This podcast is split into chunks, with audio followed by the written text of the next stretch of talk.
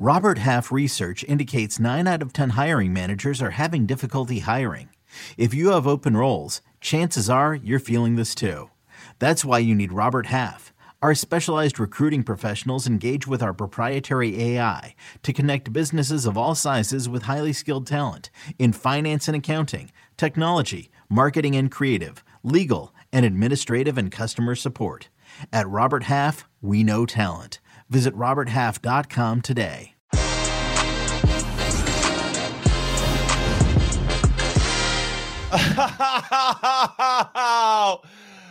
What is up, everybody? We have a new iteration of Dos a Cero. It is Dos a Cero in soccer as in geography. Canada now sits on top of CONCACAF. They've been there for a while. The U.S. men's national team was just the latest team to suffer defeat in the frosty fortress up north. Not that fans will take any solace from the Canucks' formidable form in World Cup qualifying. However, I'm Jimmy Conrad. I'm here with Heath Pearce. We're going to break down a tough day for U.S. soccer. The Qué Golazo Canada versus USA recap begins right now. All right, everybody, you know the drill. Hit like, hit subscribe, follow us, leave some comments, and that will make us all warm and fuzzy inside. And then if you're listening to this on podcast form or any of your podcast platforms, leave us a 5-star review. Yes, we're guilting you into doing that. It's called peer pressure, everybody. So go make that happen. And type something good about how handsome we are, even though you can't see us. That would be awesome. And then before we get into the recap, we want to announce a winner for our gift card, a $100 gift card to Paramount+. Yes, we're giving you the goods. We want to reward the people that are rewarding us with their loyalty and support and all of that good stuff along the way. And the winner is Lucas Elder. And producer Des has been in contact with you. You know that you won. Now, for everybody that's watching right now, guess what? Guess what, Heath? Guess what? We are giving away another card, $100 gift card to Paramount+. But here is the caveat. We got to get to 1,000 likes on this video. Now, we have a few days to get there. Doesn't all have to happen right now. Second thing you need to know, you got to hit us up in the comments with your Instagram and or Twitter handle so you have a chance to enter the raffle so producer Des knows where to find you and drop you a message if you win. Go make that happen right now. Hit like. Go tell your friends. Tell them to hit like so we can get there so we can keep giving out the goods. If you keep supporting us, we're going to keep giving out the goods. That's how this is going to work. All right, Heath Pearce, let's get into it. Let's go. I'm not clapping because of our performance. I'm clapping because I get to hear from you, the man, the myth, the legend. We lost 2-0 to Canada, which I believe was the right result given how that game got played. What were your thoughts, my friend? Well, let me just clap because you're allowing me to talk. This is one of your longer intros. I get it. You always get to do the giveaways.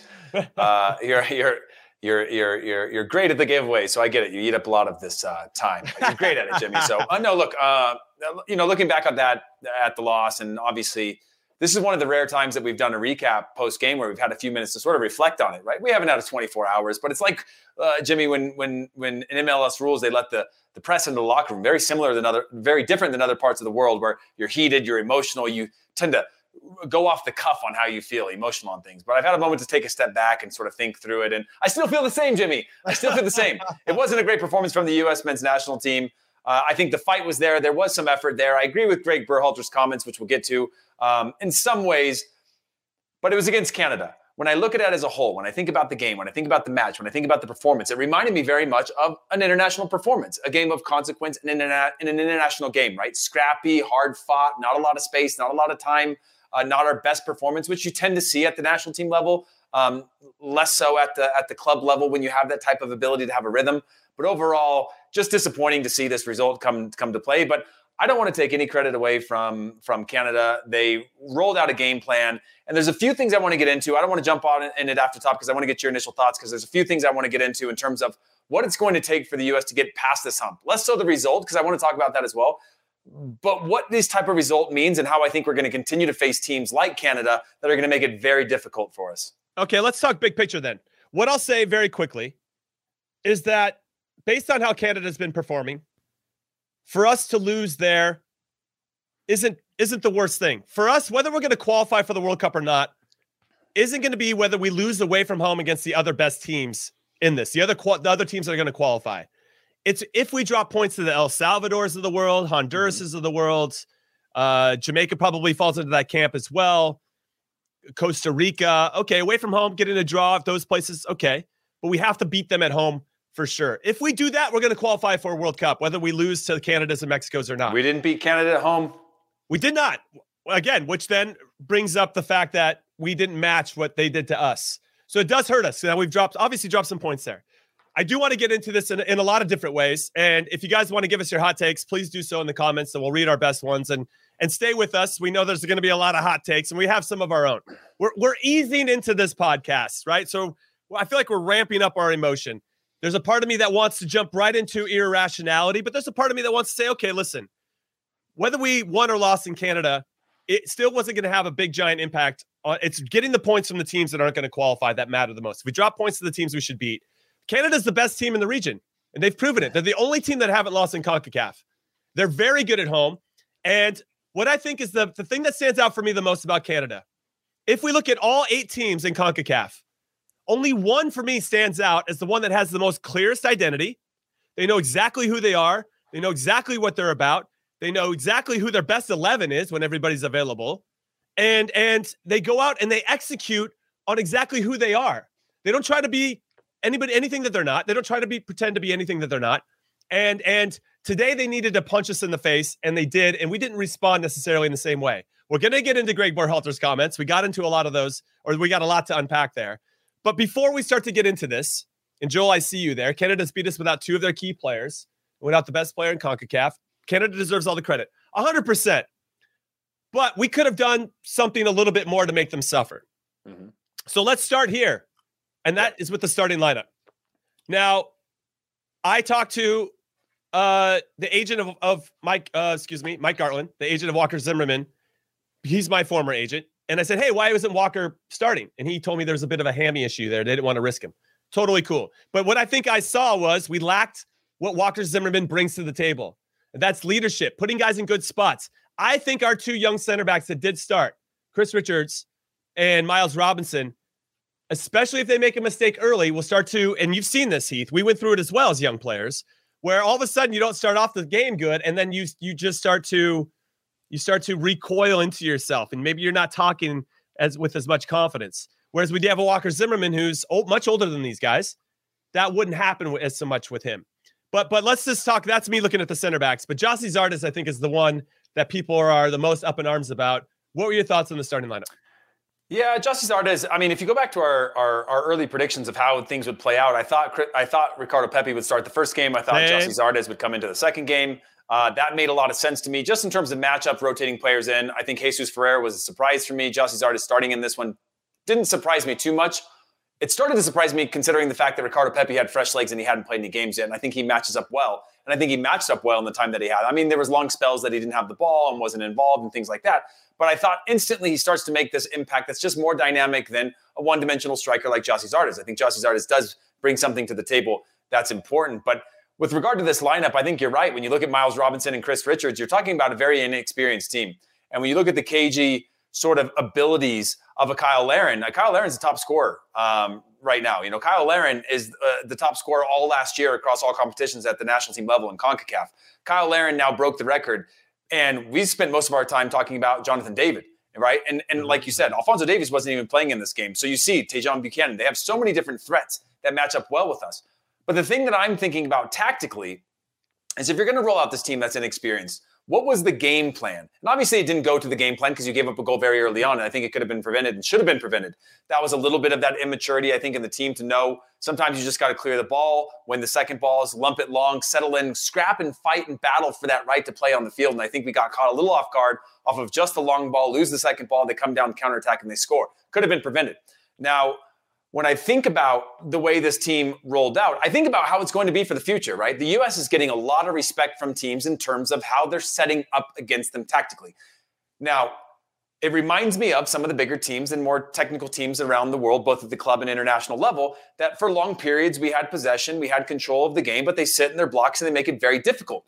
Do we have the quality now where we can isolate players in wide areas? Do we have the quality to whip in balls? Do we have the quality for 1, 2, 3 combination plays that create goal-scoring opportunities? We didn't have all that. Now, I thought we were good and comfortable, but it didn't seem like, again, an evolution of our game plan where we say, okay, now this team's going to sit back on us. We've given up a goal early. They're going to make it very difficult. Do we have enough of that emotional IQ in real time to solve those problems to say, okay, Now in wide areas, there's nobody in the box to whip it into. They're dropping in deeper and deeper. There are eight players defending in their box. What's the way that we're going to get chances in front of goal? And that's probably going to have to come from 1-2's combination play, where now you're a little bit more exposed and you're sending players up. Maybe Tyler Adams have to play a little bit of a different role in counterattacking scenarios, which, again, played right into Canada's preferences. No matter what they did, once they got that goal, they're like, hey, this is best case scenario. We're going to sit back. We're going to sit deep. We've now got the speed for route one type of football and soccer. We can play direct. We can get our chances there. They probably could have had and should have had a second goal that we had to come up big on. But overall, I think tactically, again, we didn't know how to break them down. We didn't know how to create legitimate goal-scoring opportunities. And while I'm not against Gyasi Zardes starting in that, once we went down 1-0, I was like, Gyasi Zardes doesn't really have a role in this game anymore. And now I'm looking at it saying maybe he shouldn't have started because he doesn't have the dynamic ability to play that differently. I think Gyasi Zardes in a 0-0, scrapping for balls, trying to draw fouls. And like you said, Jimmy, along this way, the other thing I wanted to mention on this, set pieces. Even though I didn't think we played poorly, I thought Canada competed with us, and set pieces were poor. Christian Pulisic over the bar. Crosses from wide areas, set pieces. We had one. Nothing. Christian Weston Pulisic trying to chip the keeper on a big chance where we have this split and spread. Yeah, Weston McKennie, when the balls are in good spots, we get good chances. And I don't think we do enough of that, putting the balls into good spots, which partially because, I don't think Brenden Aaronson was in the right spots. But, to take those, Christian Pulisic was on the ball more than I'd like him to. I know he's our leader. I know he's our captain. But, I know I'm on a little bit of a rant. He wasn't our captain, though. That's something to talk about. I know, but I mean more so our captain. He took the captain's armband when Tyler Adams went out. Sure. But he's he is our leader in terms of experience, and he wears the captain's armband on a regular basis. I get it. But I just thought that was interesting that Gregg Berhalter clearly listens to the podcast and said, hey, Jimmy and Heath are right that maybe Christian Pulisic still started him. Isn't captain material. He's captain material. He's not captain material. Let's give it to Tyler Adams. Now, God, there's so much to unpack here. With regard to Gyasi Zardes, I was surprised that he started. I thought we were potentially holding Ricardo Pepi, getting him back transitioned into the team, or I don't know what was going on behind the scenes, but I thought he was going to start the second one because I thought because of what he brings to the table, and he's a little bit unpredictable, and I guess with his energy, right, and how he presses, and he's good in and around the box, and he already has a pretty good goal-scoring record with the team, and you'd like to think, in theory, that he'd be sharp coming out of the Augsburg stuff. Whether he's scoring for them or not, he's still... all right, he's seen something a little bit different than what he's seen in MLS. He can come back and really apply that immediately. So he didn't play the first game. Okay, we're holding him. Gyasi Zardes starts. Okay, not my favorite choice, but to you, I can find a narrative that can fit there.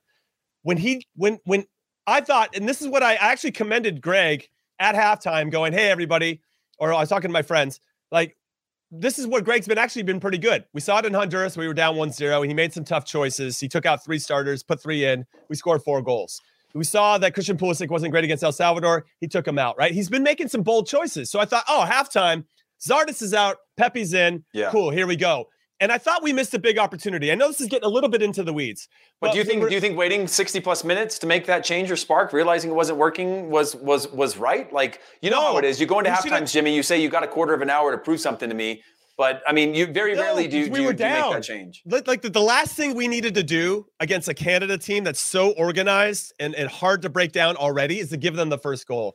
And so cheap. That first goal was such dog shit. It's just nobody challenges for the ball. Then everybody's a step late. And Miles Robinson didn't look sharp today. That's not the Miles Robinson that we've seen. That's the Miles Robinson that I saw in that last game that he played in, though. Like a little bit shook, the thing. A little bit off the pace. Right. But like a young player is going to go through that, and you can't do that in a national team game. He looked shook in the last game. And Matt Turner didn't look very good today either. And the save on the goal, yes, I there's a couple. Obviously, it starts with him like ballooning a kick, but people should still challenge for the goal kick no matter what. And he just seemed like it's almost like a shock. Boom, boom, boom, 3 passes and they score. We just weren't prepared in any sense of the word. So that when you give up that first goal.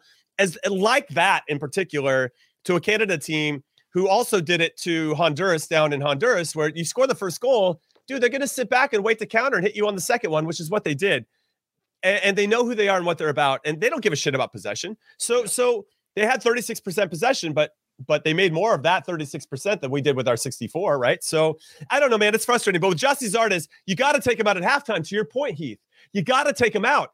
And I'll get into the weeds. What I was going to say is, when you bring on a sub at halftime and you make that call, a nice, bold call, you give that guy that's about to come in 15 minutes to get properly warmed up out on the field, kind of get a taste of it. You're not on the sideline with people yelling at you and you got a penny on. You're like, man, how do I fit into this game? You actually get to start the second half with the new rhythm of the second half, and you actually get to influence the rhythm of that second half. I thought that was a big miss. Zardes out, Pepi in right away, and then you start to tinker based on how he's connecting with an Aaronson and a Pulisic.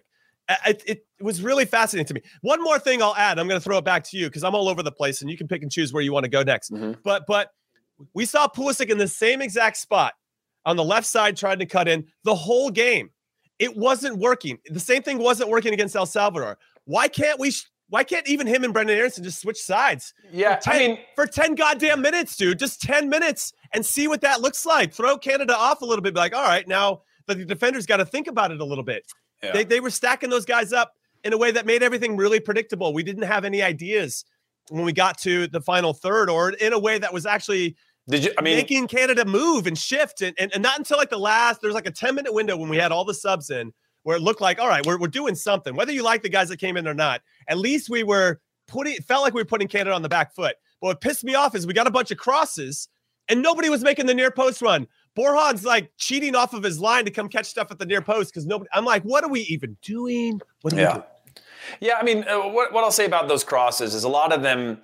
I looked at them where we got in and around the area, and then it felt like the next chance was to like put the ball in the box, whip it in, do these things, because we saw success against other opponents that aren't as good or as organized. There's a little bit of a half chance there. But against an organized team like Canada, those are 0% chances, right? They eat those up. They're sitting in their blocks. They're whipping it in. They're very opportunistic attempts to put the ball in the box or in the area. Now, you can have players crashing to the near post, but the run's got to be there, right? And we saw times, again, where I saw Robinson up the field where he whips it into the near post. No one's there. It's also on him to say, hey, you can address that after. But if that ball's not on, pull it back and do something different. And again, for me, it was, again, a little bit surprising that they didn't take Pulisic off when they had a chance to. They took off Brenden Aaronson, who I thought had good energy. He wasn't having his best games. But again, he brings that energy at least where he's trying to create something, right? You saw in that box, he had a good first touch, didn't have a great hit on the end. But at least he's like, got that confidence to like take chances. And I respect that. And I think that is a valuable thing to keep on the field. Christian Pulisic has been off for the last two games, but we've given him more minutes than I think we should because he's Christian Pulisic. Now, I agree that occasionally a coach gets a gut instinct of saying, yeah, maybe he's a 6 today, but a 6 who has the ability to be a 10 if it needed to be, right? They can create moments of magic out of nothing. And you need somebody like that has a little bit of that X factor on the field. To go back to the center backs again, who else could there have been, right? Who's your other options? Mark McKenzie, who's not playing a ton. He's found a way to get results when he plays with the national team. Hasn't always had his best performances, but he finds a way to play simple. His game is pretty predictable. His game is a little bit what I think more like Walker Zimmerman in terms of a little bit more, win balls, get the ball to the people closest to you. But it all comes down to me, though, Jimmy, that you knew you were taking a risk. You didn't have many other options. Your center backs made some mistakes and played perfectly into Canada's game plan in the same way that we would if we were playing at home against anybody in CONCACAF. You score that first goal, you lock it down. You make it very, very hard for them to have anything. And Canada, who's been building on that for all of qualifying, that was the perfect storm for them to say, hey, all right, we've got no problem. Jimmy, tell me one person on Canada's team that wasn't willing to fight, track back, scrap, get into little individual battles, throw their elbows up, make it personal against the U.S. They were making a statement from start to finish, and not one of those players, including the goalkeeper who was pissing me off with all of his antics of getting the crowd into it, rolling around, running, chasing the ball to the corner flag to do a dummy over it, like all those things. There was a lot of gamesmanship that Canada were out in this game. Well, yes. What I was going to say, really quick, on the gamesmanship, do you see how wide that field could have been? And they narrowed the field to 68. New York Yankee Stadium's at least 70 yards, and it sucks to watch because it's on a baseball field. But it's they narrowed it because Greg went out and said that our outside backs are our superpower. Like, all right, cool, they're your superpower. Yeah. Well, here's some kryptonite for you. We're gonna take away about 2 yards. Make the field tiny. Make the field tiny. Now what are you gonna do? But what I want to throw to you because while you're in kind of midpoint on it. I think Canada knows that if you come out and you come out with some attitude and you're tough in the tackle and you start running your mouth and now you have a goal to back it up, right? Because we basically gift wrapped a goal for them. I think we struggle with that mentally. I think we struggle as a group mentally, and that's where the players where I actually think not having Walker Zimmerman was a big loss. I'm a big Miles Robinson fan. But Jimmy, this is the problem, man. We go back 2 months. Walker Zimmerman wasn't part of the national team. And now all of a sudden, when he's not on, we're going to lose. Like, we have enough young talent that you should be able to make plays. We're talking about, you know, John Anthony Brooks, don't need him anymore. Look at the team that we have. And then one player's out, and now we're talking about two players that aren't. You have a guy who starts regularly in the Bundesliga and another guy who's being linked to a bunch of big clubs. You can't match up against a former MLS player that plays in Turkey and Kyle Larin. Like, I get that there's pace involved and stuff like that, but they've got to rise to that occasion. They got to rise to the challenge. I don't want to scapegoat the Walker Zimmerman being out because he has been a revelation. I think he does create predictability, but I also think that I think it showed. All I'm saying is I think it showed that we didn't have somebody out there putting people in good spots to make plays. And as somebody asked before, why were our center backs so deep on a Matt Turner goal kick? You know, I mean, these are little things that I think that Walker Zimmerman... Do you have a problem with it, Jimmy? I don't have a problem with him being deep on a goal kick. Now, I do think you need to clear your lines if you're going to hit it because he gave a free second ball to B1 on the counterattack. But to me, if you track that... I thought the spacing between the lines was way too big the whole game, and I think that's where a Walker Zimmerman would do a better job of organizing that. Maybe I'm wrong, but that's the sense. That's why I think that's why I have him on the field, is because of these intangibles that help solve these little problems that end up becoming big problems. Yeah, of course. Yeah, of course. I think you're right with that. I think with regard to the center backs getting it off of the goal kicks, I think we played through or played out of that in a lot of ways. I don't think we had a ton of problems breaking them down and forcing Canada to get back in their blocks. Now, I thought Canada were very clever and at times saying, hey, we're going to go, and sometimes we're going to sit back. They made the U.S. guess constantly, and there was times that the U.S. was sort of thinking that they had a free play through the back to break down that first line of pressure to get in the midfield, force Canada to have to drop deeper. And then Canada would press really well and win balls up, and that would disrupt things. And we get a little inconfident, or we'd lack a little bit of confidence there for a few moments, and then we'd fall out of rhythm again. And then we'd be able to break them down and move the ball up the field, and then we get into those final third areas, and we wouldn't have the ideas or creativity. And the point I'm trying to get to when we were in those areas, Jimmy, is you and I both know, and before I get crushed by anybody, I go back to the times that I was playing with the national team when we played the best teams in the world, right? Where we sat in our blocks for 90 minutes and you had to sit deep and you had to really, really work hard to keep teams out. Spain, for example, right? Where you're just suffering. You're just suffering the whole time. They're wearing you down and you're just sitting in those blocks. Well, Spain eventually has that patience to just eventually wear you down, make you tired, make you suffer, pull, like you were talking about before, pull the center backs in and out of those spaces, pull midfielders across the field, change the point of attack, do all these things that force them to have to be honest. And then when you see that moment, that probing little moment where you're like, okay, here's our chance to attack, where you have somebody on the wings. Did we have the right players on the field? That when that moment happened, you knew that combination play, you break your first line of pressure. Now you're facing the field. We're facing the field. What's the next movement? Is it a little diagonal pass? And is Gyasi Zardes the right one you want on the field when you're going to play against a team that sits deeper like that? And you need players running off of them. And I don't think we had that little bit of extra. And don't get me wrong, very few teams in the world have the ability to do that, right? Against teams sitting deep. Playing against teams that sit in deep blocks, especially where you have quality players on the counter and you score that early goal, and again, it's the perfect recipe to make a game very, very difficult. Now, if it was zeros, I think maybe you have a few more moments where Canada has to cheat players a little bit forward. But I mean, they were sitting really, really deep and disciplined in their blocks. But now you have to be able to take strategic risks instead of these half chances of lumping the ball, kick it up in the air, a little bit on the back post, forcing things. And I don't know if we're quite there yet in terms of quality and creativity to be able to capitalize consistently on teams that are going to sit back against us. And as the U.S. gets better and better, and the quality of our players get better and better, and the respect for our players that playing at bigger clubs get better and better, teams are going to do this. And they're going to just say, no problem. You guys think you're so good? Beat this. We're going to sit with 8 in a block, and we're going to counterattack with 2 or 3 that on the weak side, and we're going to try to beat you that way. And so far, teams in qualifying have been pretty decent at that against us. Yeah, and Canada almost invites you. Like, we don't think you're good enough to break us down. We literally don't think you're good enough to break us down, and we prove them right today. Now, just to remind everybody, if you're just joining us on this very emotional Qué Golazo podcast for the Canada-U.S. Men's National Team. I'm not emotional. You don't seem emotional at all. You're very, very stable right now. Cool. Maybe I'm a little more emotional than you. I want to make sure that everybody remembers that we're giving away $100 gift card to Paramount+. But we need to get a lot of likes to make that happen on this video. So if you're watching live or you're watching this later, hit that like button. We got to get to 1,000 likes. We're going to give $100 gift card away to Paramount+. That's good for a year and then some. But make sure you leave your Instagram or Twitter handle in the chat so we know how to enter you into the raffle. So make that happen. Okay, Heath. So Let's talk a little bit about Gregg Berhalter's roster selections, because I think a little thing that killed us was the Timothy Weah situation. Mm-hmm. We could have really used him either as a starter or coming off the bench. And when we didn't have him, it, again, very similar to Zimmerman, it looked like, it almost felt like, whoa, what happened to our depth? Why don't we have anybody here? Now, obviously, we brought on some other players that been categorized as Gregg's favorites and aren't necessarily everybody's favorite. I like Jordan Morris, by the way. I like him. There's still something about him, his game that I like in terms of just that willingness to run at people. He is a semi-truck. That guy is big, dude. You would think, oh, little Jordan Morris. He's not little Jordan Morris. But yes, I think there's value for all these guys. And Paul Arriola almost became the greatest men's national team player of all time if he scores that bike, especially after sacrificing his neck to make that happen. which was ridiculous, by the way. Dude, on replay, this guy's made out of rubber. Yeah, but with regard to roster selections, once it kind of got into it a little bit, who are we really going to count on to come off the bench? I mean, Gio Reyna felt more glaring at this point. No, Weah felt a little bit more glaring. At some point, I was getting to trying to think of how do we solve this problem? And there was a part of me that thought, okay, if we keep Richards and Miles Robinson there, can Tyler Adams maybe drift back into kind of the middle of a three?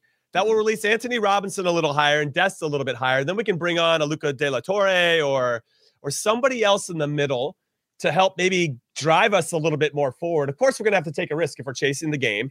And then you could, you don't have to waste a sub on bringing a third center back on. You just let Tyler Adams come in, and that allows us to bring on another midfielder that can maybe unlock things that Tyler Adams couldn't from where he was in the field. Also, we should just talk about Tyler Adams being hurt. We'll have plenty of time to do that in the preview for Honduras, which is now looking like the most important game so far in the window. What about a second striker? What about playing with two? Like, and I'm not even talking about a false nine. I'm talking about just like occupy the. If they're so comfortable with playing with center backs, and we don't make them uncomfortable with a single striker because they're sitting so deep that they've got lines blocking passing lanes and they're sitting back deeper. Why don't we bring on a second striker to play up next to them? And if we're going to whip in balls, at least you've got more numbers in the box. I thought at times we got into really high good positions on the counterattack or in the run of play, and then there wasn't numbers in the box because Gyasi Zardes has checked back, laid the ball off the speed of the game. He's not able to get back into the box. We just didn't have those numbers. And I don't think that's Christian Pulisic to be that other guy in the box.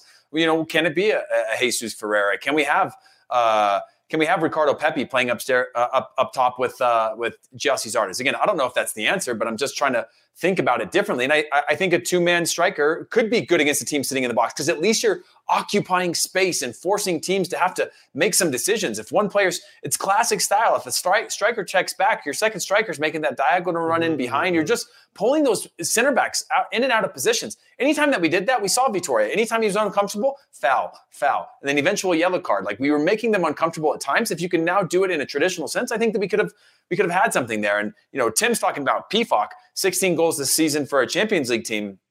Now, actual roster selection for this camp, I agree with you. There is some things there that I think are missing, but you couldn't have predicted that we're breaking down a team that we're acting like we played against some super nation. We played against Canada, and I think we match up really well. And no disrespect to Canada because they're the best in CONCACAF right now. But we should be able to match up with them. We shouldn't be giving up a goal in the 7th minute against Canada, period. But if we do, we should be able to keep ourselves in games knowing that there are certain ways that we can make them uncomfortable. You can't look at Canada's roster, especially their back 6 or 7, and say they're better than us. Now it's going to be an impossible day. We have enough quality on the roster that came in. Now, whether that's the right roster, we can talk about that if you want to as well, because there are some other options out there that we could have looked to. But we weren't saying that. I mean, Daryl DK, Jordan Pefok, just players up top. But I still think with the players you had, can we not just try two strikers for a bit, go to two in the midfield? I mean, we essentially could have gotten to that anyway. Jordan Pefok actually started the first game we played against Canada, the 1-1 in Nashville. So it's funny how we don't really even think about him so much anymore, even though we still do that. Maybe he should have been included.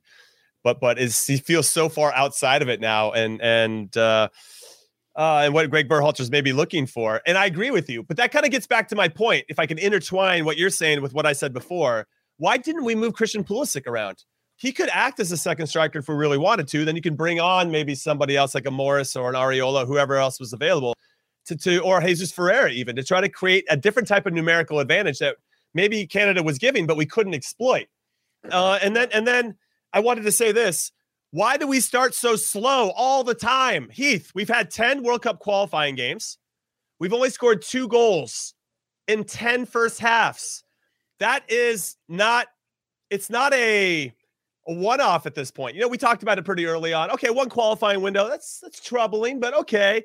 We got 10 games. It's a pretty large sample size. We probably saw it a little bit in the Gold Cup and the Nations League as well, but what is it about our first half? How many games? We've got two. We've got two first half goals in 10 World Cup qualifying games. That's not a good look. And no set piece goals. So that puts a lot of pressure on us to have to score from the run of play all the time. And it makes us pretty predictable because we're not a threat on set pieces. And we lack something in the first half. Yeah. And so it has to be either tactical or something that Gregg is saying that almost handcuffs the team in some ways. Yeah. But I can't really put my finger on it. Now everybody's gonna be like, what's the coach? Fire the coach. Now, if we want to wade into that, now there's a lot for you to dissect here, Heath. But Berhalter might not be the, I don't know. He's probably not the guy. I don't feel like he's really maximized the potential of this group. But you can't, I don't know what it would do to fire him at this point. I look at it, Tata Martino with Mexico. Yeah. You're still in a good spot. Nothing is done yet. That the sky isn't falling yet, right? Everything, you're never as good as you think you are, and you're never as bad as you think you are, right? And even though I'm very frustrated. We're still in a very good position to qualify. I just like when we get to the World Cup, is Gregg the guy that can really take us to the next high? I don't know. That's still yet to be determined. But it'd be really weird to get rid of him at this point, despite I can feel, especially when we lose, there's a lot of momentum around making that happen. But I don't know where you want to jump in there, but go for it. Yeah, I think there's two things. One, I think there's the heartache of losing to Canada, right? And then there's the way that we played. And I want us to get into Gregg Berhalter's comments as well at some point. But, for me, when I look at the journey and I look at the process, go back to Nations League, go back to Gold Cup, go back to the wins that we had. The things that have made us good is that fight. Right? And Canada took that same fight to us. And they did the same things that we want to do to others. And every time that we start to play well, we get caught up in our own hype. I look at Weston McKennie. Weston McKennie was all the hype after the last game. This was a game that I don't think he was good in. I don't think Weston McKennie standards. He was trying to spin moves again. He was doing all this sort of individual battle, slowing the game down, taking too many touches. I don't think he was bad. But I feel like we have this constant, like you said, we're never as good as we think we are. We're never as bad as we think we are. But we have this moment where we go, win, we're great. And then we're somewhere in between. And I feel like we lose a little bit of that fight. Every time we put together something decent, we get a result. We kind of have this whole thing where it's like, because we are this good, we are this good. And we're not. Look at us. We're awesome. And we just won, how did we win Nations League? By scrapping, fighting, battling, that sort of thing. We didn't play well. How do we win Gold Cup? Scrapping, battling, fighting. We didn't play well. How did we beat Mexico? Scrapping, battling, fighting. We didn't play well. How are we getting results in qualifying? Scrapping, battling, fighting, doing all that dirty work, not playing well. But every time we get those results, we think that we're good. And then we think that we're going to play well. And so we lose a little bit of that fight. Like, why is it that we talk about Canada's discipline and their fight and they sat in the blocks and they made us suffer? We didn't make Canada suffer. We didn't because they got that goal. And part of making somebody suffer means you got to keep yourself in games. And it becomes very difficult if you're going to make an error at the international level against anybody, whether that was El Salvador or Canada or Honduras or Panama, Costa Rica, Mexico, whoever it is. You give up a goal in the 7th minute in any game. And okay, having said that, Mikel Antonio scored in the 7th minute and Jamaica lost that game against Panama. Different. I hold the U.S. to a higher standard of being able to kind of fill out games, but you got to be able to fight. You got to be able to not make mistakes. So I know we've got to head to break soon, but I feel like we're moving too far away from the things that make us good to who we think we have on the field and the teams they play on and what makes us good and how we need to play. Cause the performance wasn't terrible. It wasn't bad by any means, but the game gave us a goal against in the first 7 minutes. And I don't think we ever had a solution or a plan. Or at least, Jimmy, I don't know about you. And it was like one of those things where 10 minutes, 15 minutes in, I'm like, I think there's one out here for the U.S. They had possession again. Canada was pinned back for large periods. But then as time went on, I was just like, oh, they're making nothing of this. There's nothing. It's just possession for possession's sake. There's no emphasis on what we're trying to do with possession. We talk about, attacks to a conclusion. And none of it really seemed to have a rhythm or even a risk to say, hey, I might turn this ball over, but at least I'm going to take this chance to try to create a goal-scoring opportunity. Sorry, I know we're going rant to rant, but yeah. It's the best. I mean, that's our emotion getting in the way. And I'm not emotional, Jimmy. No, you're not. I can totally tell you're not emotional. I do want to say that I feel like our best chance on goal in the run of play was finally in the 60th minute when Brenden Aaronson actually had both corners and he hit it right at Borjan.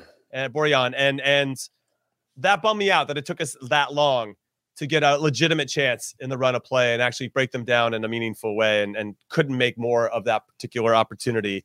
But we're going to have a lot more to talk about right after this break, everybody. We're going to get into our player ratings for this game. We're going to continue to shower Canada with adoration. And then we're going to get into Gregg Berhalter's post-game thoughts. I know you want to stick around for that, so do not go anywhere. Another day is here, and you're ready for it. What to wear? Check. Breakfast, lunch, and dinner? Check. Planning for what's next and how to save for it? That's where Bank of America can help. For your financial to-dos, Bank of America has experts ready to help get you closer to your goals. Get started at one of our local financial centers or 24/7 in our mobile banking app. Find a location near you at bankofamerica.com/talktous. What would you like the power to do?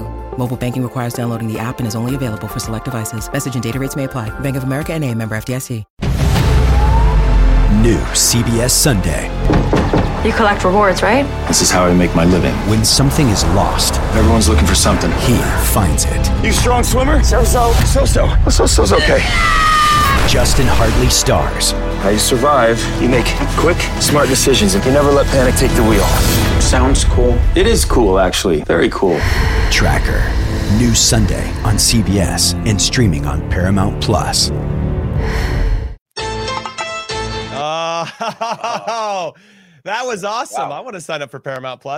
Speaking of which, we're giving away a $100 gift card. If you didn't know that, you haven't been watching, make sure you hit like. We got to get to 1,000 likes on this video, so everybody is entered to win. But the way you enter to win from your side is just leave your handle, Instagram or Twitter, in the chat, in the comments, to be eligible for that to happen. A $100 gift card to Paramount+. That is next level. And that ad gets me all fired up, Heath Pearce. Yeah. Yes, you're alongside two of your favorite former U.S. men's national team players, Jimmy Conrad and Heath Pearce, for breaking down this game. We're frustrated. We're trying to be some. I feel like I'm passive aggressive about this game. I'm trying to be passive and see the big picture. But then also, like, what the hell are we doing?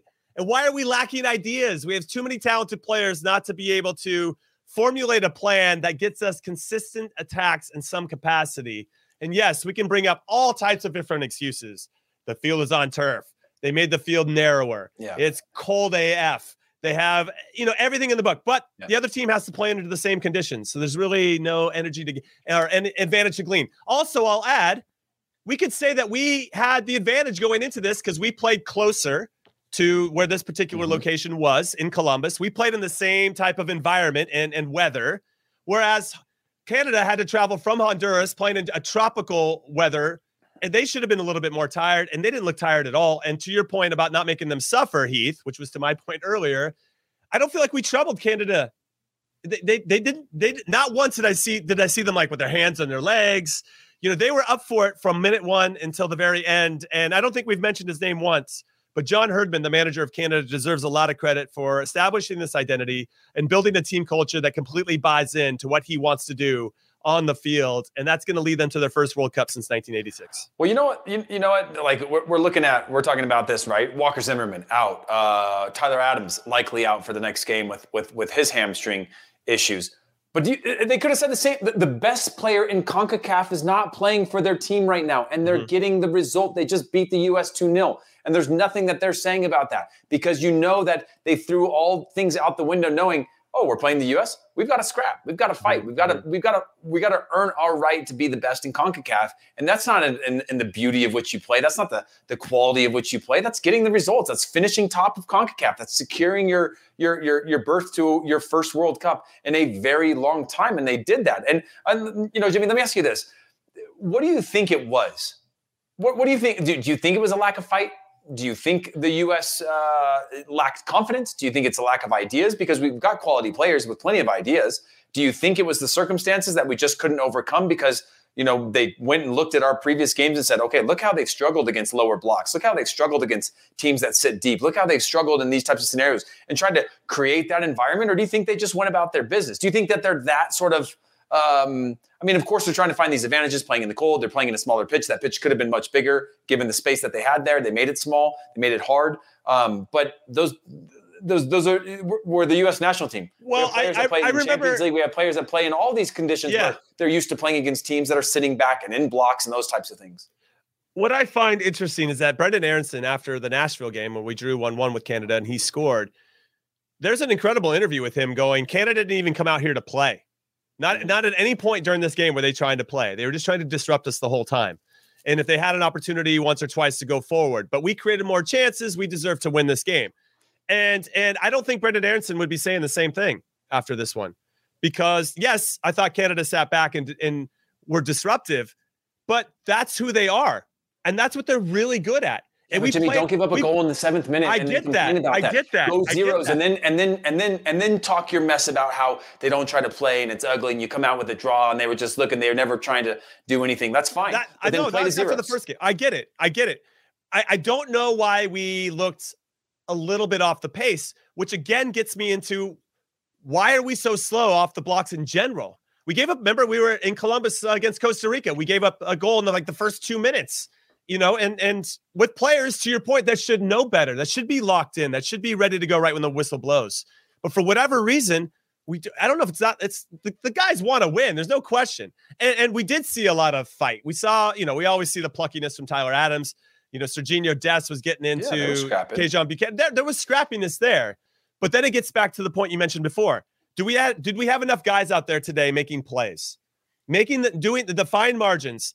Didn't tip our way because we didn't impose ourselves in those key moments to make those plays. Now, I've actually spoken to a couple of my Canadian friends who didn't think Canada actually played well. And I'm like, yeah, man, you guys hold yourselves to a very high standard. And I appreciate that. But they made the plays that mattered. They played their game plan. They played their game. And as I mentioned before about Canada, they are so good at executing who they are. And for us, and I think what frustrates a lot of us fans, and I feel like I'm speaking for everybody, we don't always know what the game plan is because it takes us so goddamn long to get into it that by the time we're in and starting to establish a rhythm, there's already been a goal scored or there's already something that happened that now we have to react to. It doesn't always feel like we're being as proactive as we can. But Jimmy, 83 minutes even, because I'm with you. They played their game plan perfectly. But we gave into that game plan by giving up the goal. But you're still telling me 83 minutes, we can't create a legitimate goal-scoring opportunity? Weston McKennie scores in Serie A, plays for Juventus. Yunus Musa has had a good run of games with Valencia, a huge club. You've got Tyler Adams plays, for RB Leipzig. They play in the Champions League. Up top, Gyasi Zardes is not a new player.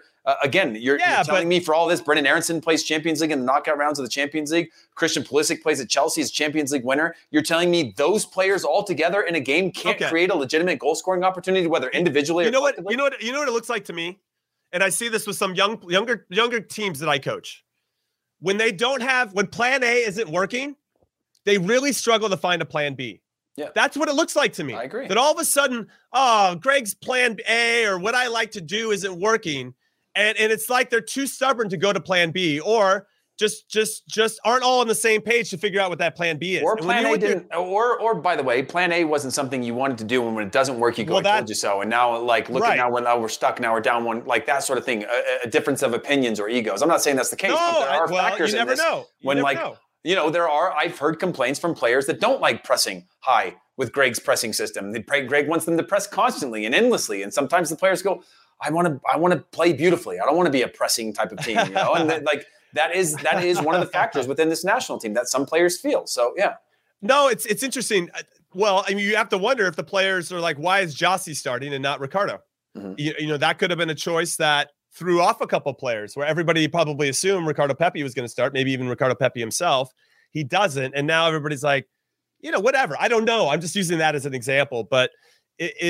There was something a little bit off today where we didn't feel like the buy-in didn't seem like it was immediate or we weren't ready to commit to making all those little plays right away, where you could see that commitment right from the get-go from Canada, who knew exactly what to do to the Americans. Just go out and punch them in the face right away, and see how they respond. And yeah, sure, some of them will push back and it's going to get chippy or whatever. But this referee actually let them play a little bit. So, okay, if the referee's going to let you play, then you got to get your licks in and let them know that you're not going to take any shit. And not to say that our guys did, but we just weren't sharp in those key moments. And obviously the first goal was it's almost embarrassingly bad, that first goal that we gave up, because it just felt like that's something you see, you know, at a very young youth level that you're like, God, why can't we go for goal kicks? Like, who's challenging? And then boom, boom, boom, it goes in the back of your net. And you're like, well, that other team's better because they know what they're doing. And we don't. That's what it looked like. So frustrating. So then take it back to, and let's get on to Gregg Berhalter's comments, but let's take it back to one moment then. That's giving up your goal. And that's on your center backs. Our center backs have been the thing we've talked about in a positive light for the majority of qualifying, considering our attack hasn't been scoring in first halves and having to climb out of things in second halves and haven't been playing particularly well or rhythmic. Right. But if it comes down to a moment, if you're trying to play a certain plan and you know Canada's going to make it very difficult for you, you know they're down to play ugly, then it comes down to a game of moments. And again, I don't excuse the other 83 minutes we had a chance to create something like that. But if that is the case, then you cannot give up those things. And that's got to fall on our inability to make plays. And again, if you look at that long ball, won a second pass, probably shouldn't have hit the long ball quite yet till your lines are up, not organized, everybody arriving late. It's one of those situations where that is a team goal against, where there was 3 or 4 moments to kill that play, and it didn't happen and led to a goal against two very good strikers that combined to do that, including being able to just make a play or make a tackle or draw a yellow or potentially whatever else. Right. So, and a fantastic finish. Well, let's get into Gregg's comments then. I don't know which ones producer Des is going to throw up. He made a few that everybody was like, lol. Like, what is he even talking about? Is he even watching the same games as us? But, you know, there was one in particular that I'll just start with. And it was the one where he goes, it wasn't, you know, what did he say? I can't even think of what it was at this moment. It was something about, it didn't matter about the results. I was pleased with the performance, but not the result. Yeah. You know, and everybody's like, what? Pleased with what performance? Like, what did we actually do? Yeah. You know, and he thought that we out competed with them or whatever. Here's one of them. We asked them to embrace the conditions. This is what he said. Embrace the physical. I think we did that and more. It's hard for me to remember a performance away from home this dominant without getting a result. So the results hurt. The result hurts. The performance doesn't hurt. I'm proud of the guys, proud of the way they competed, disappointed to give up the first goal in the fashion that we did from our goal kick and 2 passes that gave up a goal. That's not how we defend. Yeah, we don't have a graphic ready. I just had to read that for you. Sorry to throw you under the bus there, producer Des. But that first part, or here's the line that really stuck with me. It's hard for me to remember a performance away from home this dominant without getting the result. Maybe his only metric is possession, which is 64%.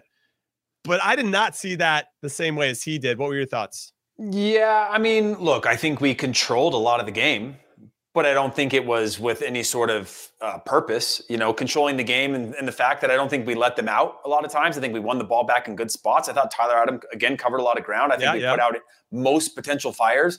But considering the fact that we gave up a goal in the 7th minute, I would probably give up some of that ability and some of that possession and some of that winning that second ball back to take some risks.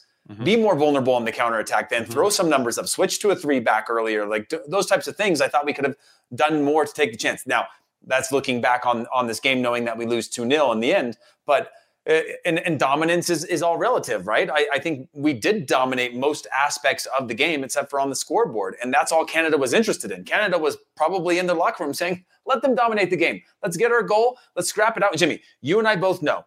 Going down to Central America, that was the old game plan. That was the U.S. game plan. Possession? Maybe. You know, beautiful style of play?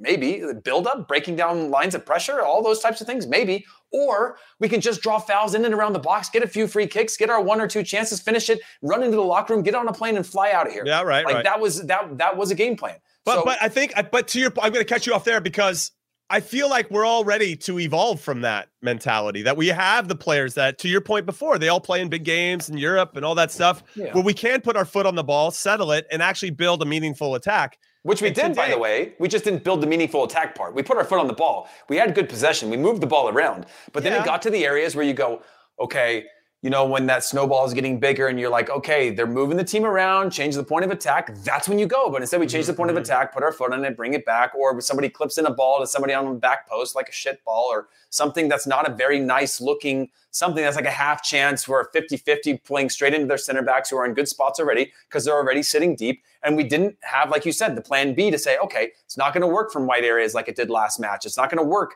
in this. So we're going to have some of these 1-2s or pull these players in and out of positions. Or, hey, Christian Pulisic, play up underneath the strikers for a little bit. You know, let Robinson take the full left side. And we're going to have a little bit of a weakness, but Tyler can shift over. Like those types of real-time things you have to be able to solve to try to create your advantages. Because Canada knew exactly what we were going to do. They got their goal, which was unfortunate for us. They didn't expect to get that. But once they got it, they were like, all right, we got this one in the pocket if they're not going to do something creative. Yeah, these are interesting quotes. But I do want to say that I tried to put myself in Gregg Berhalter's shoes after this. And obviously, you're massively disappointed. You have to go right in front of the microphones and start to talk. And because we haven't qualified yet, and because you're probably more aware of the fragility of the team and the ego, the overall collective ego of the team and how we cope with adversity, whatever it may be, I think he's protecting his players here by just saying, this was a good performance. We just didn't have enough at the end, and we self-destructed by kind of creating our own mistakes, that type of stuff. And I think that's important because I think after we qualify, he can relax a little bit, and then in those performances afterwards and the friendlies, you can start to be a little bit more critical of what we're seeing. Yeah. But I think we have a group that might be a little sensitive, and even if he can sense that, maybe they aren't, but maybe if he can sense that, why risk throwing a couple players under the bus? And I remember Bruce Arena did this at the World Cup in 2006, okay? I was unaware of it. I was on the team and I was unaware of it. You know, you're in such a bubble when you're part of these things. But after that first game. 49, 50 nah, it didn't take me too long. Czech Republic, right? We got our asses kicked 3-0. He threw Beasley, DeMarcus, and Landon Donovan under the bus and said their names publicly. He was so frustrated after the game.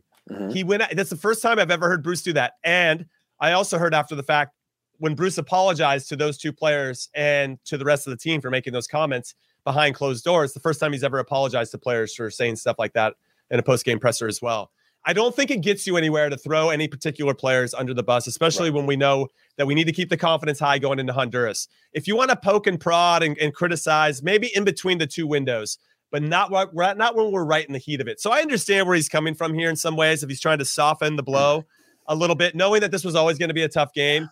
But he does need to be held accountable that our game plan didn't work out the way that he wanted, and maybe he didn't start the right players. And that's part and parcel of being a coach of any club or country. You have to admit when you make a mistake, and it's hard because if you admit a mistake during a press conference, I didn't start the right guy, then you probably lose that guy that you started. And he's never gonna, it's a really fine line to how to criticize your team, but yet still kind of acknowledge that it could have been a little bit better.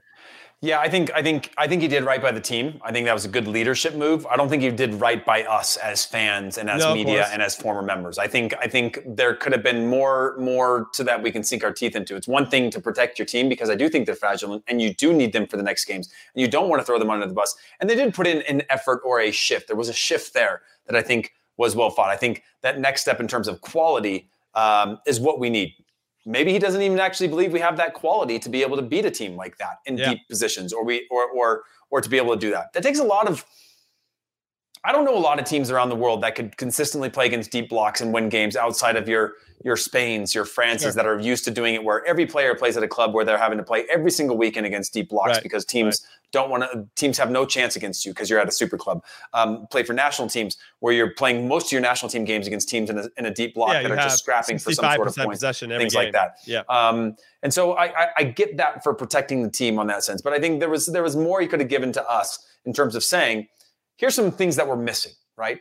That bite or that killer instinct to take chances or that bravery to take chances, right? Run one-on-one at somebody, try a wall pass, try a 1-2, take some chances at the right moments. Like do high-risk things when the game warrants that, knowing that you might be leaving your team for a counterattack or vulnerable at times, but that's what we're going to have to do to unlock this team. I think we had a little bit of caution, afraid of what that might be, afraid of taking those chances. So if he had said that mixed with something else in there that was a little bit more of like, having said that, here's a few things that we need to do better. And maybe he did say that at some point. I think it wouldn't sit so uncomfortable with me because I agree. That's a great leadership move for your team. And that's the only thing that matters to him is how do I get my team to a World Cup? But for us, you go, well, it just seems a little bit exaggerated to say, thinking about dominating a game and being proud of the team and those types of things. Of course you are, but there's some more nuance that I think was missing to that. MTV's official Challenge podcast is back for another season. And so are we. I'm Tori Deal. And I'm Anissa Ferreira. The wait is over, guys. All Stars 4 is finally here. And this season takes it to a whole new level.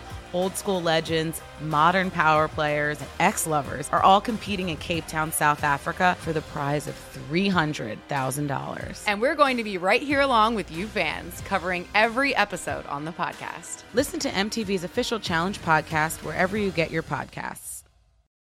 No, that's some good insight. I appreciate that. Now, just as a reminder, make sure you hit that like button. We get to 1,000 likes, and we are going to unlock a $100 gift card to Paramount+. We've already given away 2 in this past week. We want to continue to give these away. We put up a pretty big benchmark this time around, going for 1,000 likes, but we think we can make that happen. Also, we want you to put your Twitter or Instagram handle in the chat so that you can be entered to win. That gives you a better chance. Otherwise, we don't know how to contact you. So make sure you put your Twitter, Instagram handle in the comment section and hit that like button. And then we're going to unlock another $100 gift card to Paramount+. Now, if you're listening on podcasts, you should got to come over to this video and still hit like and leave your name in the comment section. You can do it after the fact. It doesn't have to be live. I just wanted to throw that out there. Heath, before we kind of get into some final thoughts, let's take a look at some of the other results, because one of them in particular went our way as Mexico hosting Costa Rica, Estadio Azteca in Mexico City, 0-0 draw, baby. Panama beat Jamaica 3-2. They were down 1-0. They came back and scored 3 goals, gave up a late one, made that one 3-2.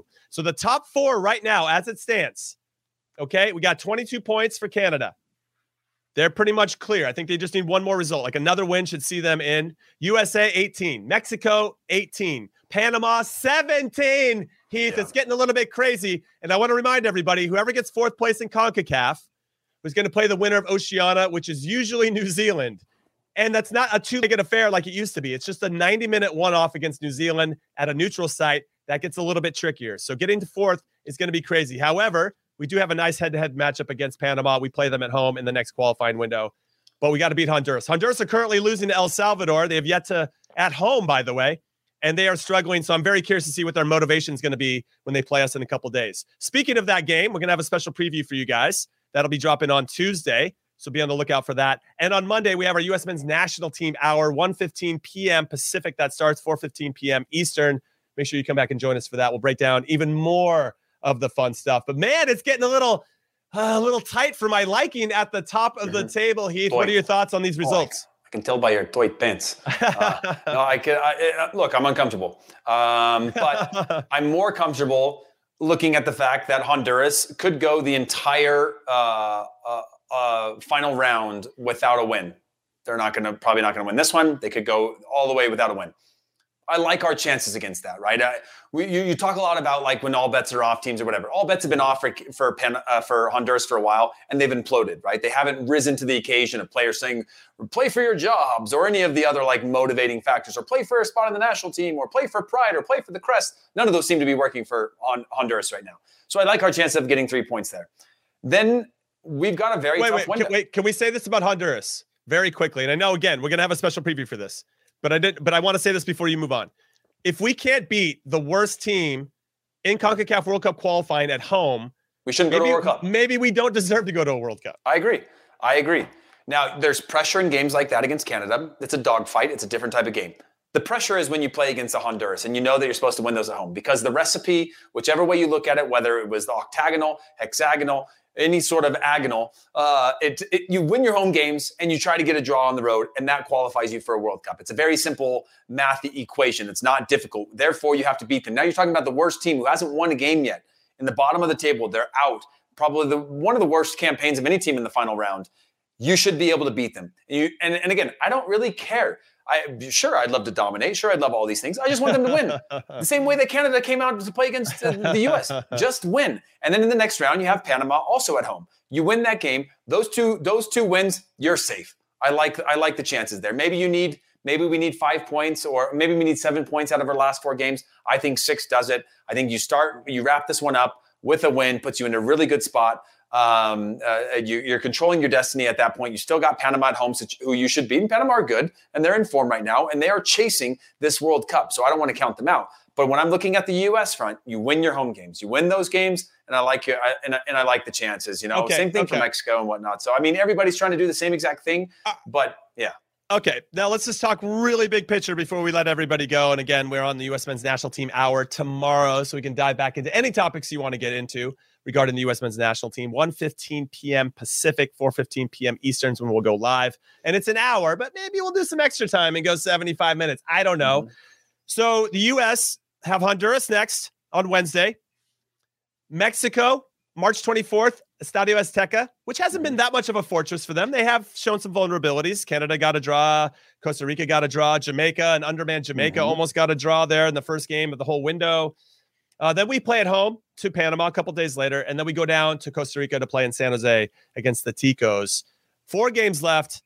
You say 6 points will be enough for us to get into, because if one of those 6 points, I assume, is beating Panama at home. You think 6 points is going to be enough to make that happen? Because if Costa Rica get full 3 points against us and Mexico as well, maybe Mexico matters less because they're probably going to qualify anyway, but Costa Rica could be, that could get really dicey if we need a result in that last game. Mexico drew with Costa Rica. Mexico aren't any better than the U.S. right now. We're both struggling in terms of the standards we've set for CONCACAF. Canada are the ones running away. So I think Mexico still have points to give up as well. I don't think, yes, Mexico have what, three of their last four at home. Yes. So it's in their favor, but it's not the fortress. One of those against the U.S., that's a 6-point swing. You also have U.S. playing against Costa Rica. That's a multi-point swing. U.S. against Panama to really swing those numbers is a 6-point swing. So I think 6 points there, considering one of those is against Panama. You try to get a point against Mexico. You're going to get your 3 points, hopefully, against Honduras. I think 6 points does it, considering who has to play who. Yeah, right. And the fact that Mexico aren't the Mexico that we thought. The U.S. aren't the U.S. that we thought. The only team that isn't what we thought but is doing exceeding that expectation is Canada. I mean, Panama to a certain extent. Yeah, and Panama as well, by the way. They've actually been a little bit better than I thought. Yeah. Now, Costa Rica, just so everybody knows, Costa Rica's trek. They go to Jamaica next.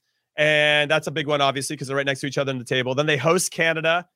They're away to El Salvador, who have nothing to play for anymore. And then they're hosting the U.S. So it's not necessarily favorable, but Canada might have already booked their ticket or close to it. And then really quick about Panama. Panama they're in Mexico City in a couple days on Wednesday. And then they host Honduras. They come to us, and then they host Canada. So, yeah, there's really no easy games left. And I think there'll be a lot of split points out there. But, man, Heath, this is getting really spicy, and the seat's feeling a lot warmer than it did, I think. It's not what we wanted, Jimmy, but it's kind of what we Yeah, that's how it is in CONCACAF. That's how it goes. But man, wouldn't it be nice to be easy at some point? Just be nice and easy. All right, Heath, how it feels. I'm going to call it a show on this one. So on behalf of producer Dez and Heath Pearce, I'm Jimmy Conrad. I want to remind you guys again to join us tomorrow for the U.S. Men's National Team Hour going live to you on YouTube, where, among other things, we're going to announce the winner of this Paramount Plus gift card that we're giving away today. Make sure you hit that like button to make it happen. We got to get to 1,000 likes and leave your handle, Twitter, Instagram in the chat so you're entered to win. And then make sure you're following the Qué Golazo podcast on Apple Podcasts, Spotify, Stitcher, wherever your platform of choice may be in the podcast world. And leave us a rating and review. That'd be very nice. So we just gave you a free podcast. We want to keep that coming. And then, of course, follow us on Twitter, Qué Golazo Pod. And then hit us up on YouTube if you haven't already. Like, subscribe, turn on your notifications so you never miss an episode. All right, everybody, the sky is falling. We're going to press pause on that for now. We'll pick it up again tomorrow for the U.S. Men's National Team Hour. We appreciate you, and we'll see you next time. Later.